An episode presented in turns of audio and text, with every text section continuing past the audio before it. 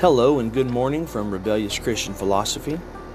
There is a portion of Scripture I would like us to consider this morning on May 28th, and it is Matthew chapter 14, verses 23 through 33. Matthew says, After he had sent the crowds away, he went up on the mountain by himself to pray. And when it was evening, he was there alone. But the boat was already a long distance from land battered by the waves, for the wind was contrary. And in the fourth watch of the night he came to them walking on the sea. And when the disciples saw him walking on the sea, they were terrified, and said, It is a ghost.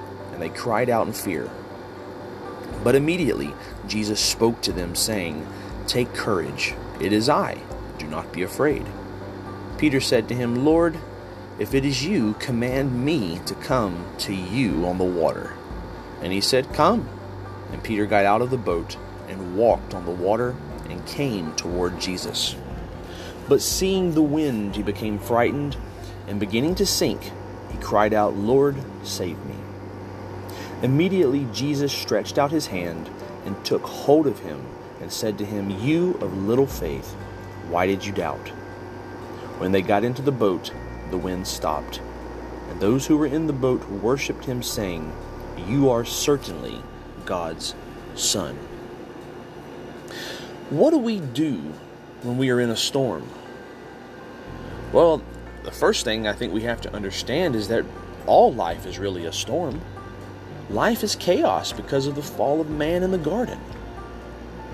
So, in the chaos, what do you do? Well, you look for order. Christ comes walking on the water. The water is chaos with all of its waves and strong winds blowing left and right.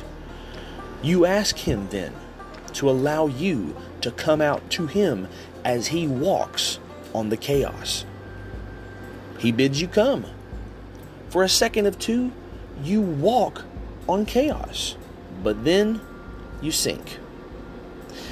As you sink, you cry out to Him him who is stable, Him who remains in order because He is order.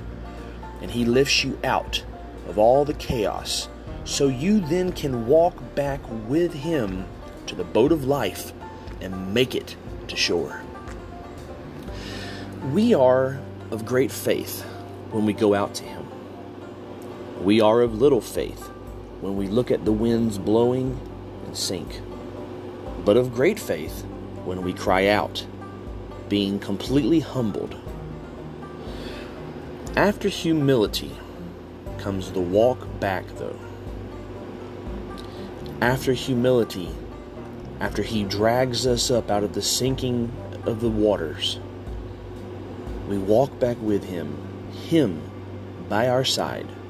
We walk back to the boat, and by the time we reach the boat, we are on shore, ready to continue the journey with Him to where it is that He has for us to go with Him.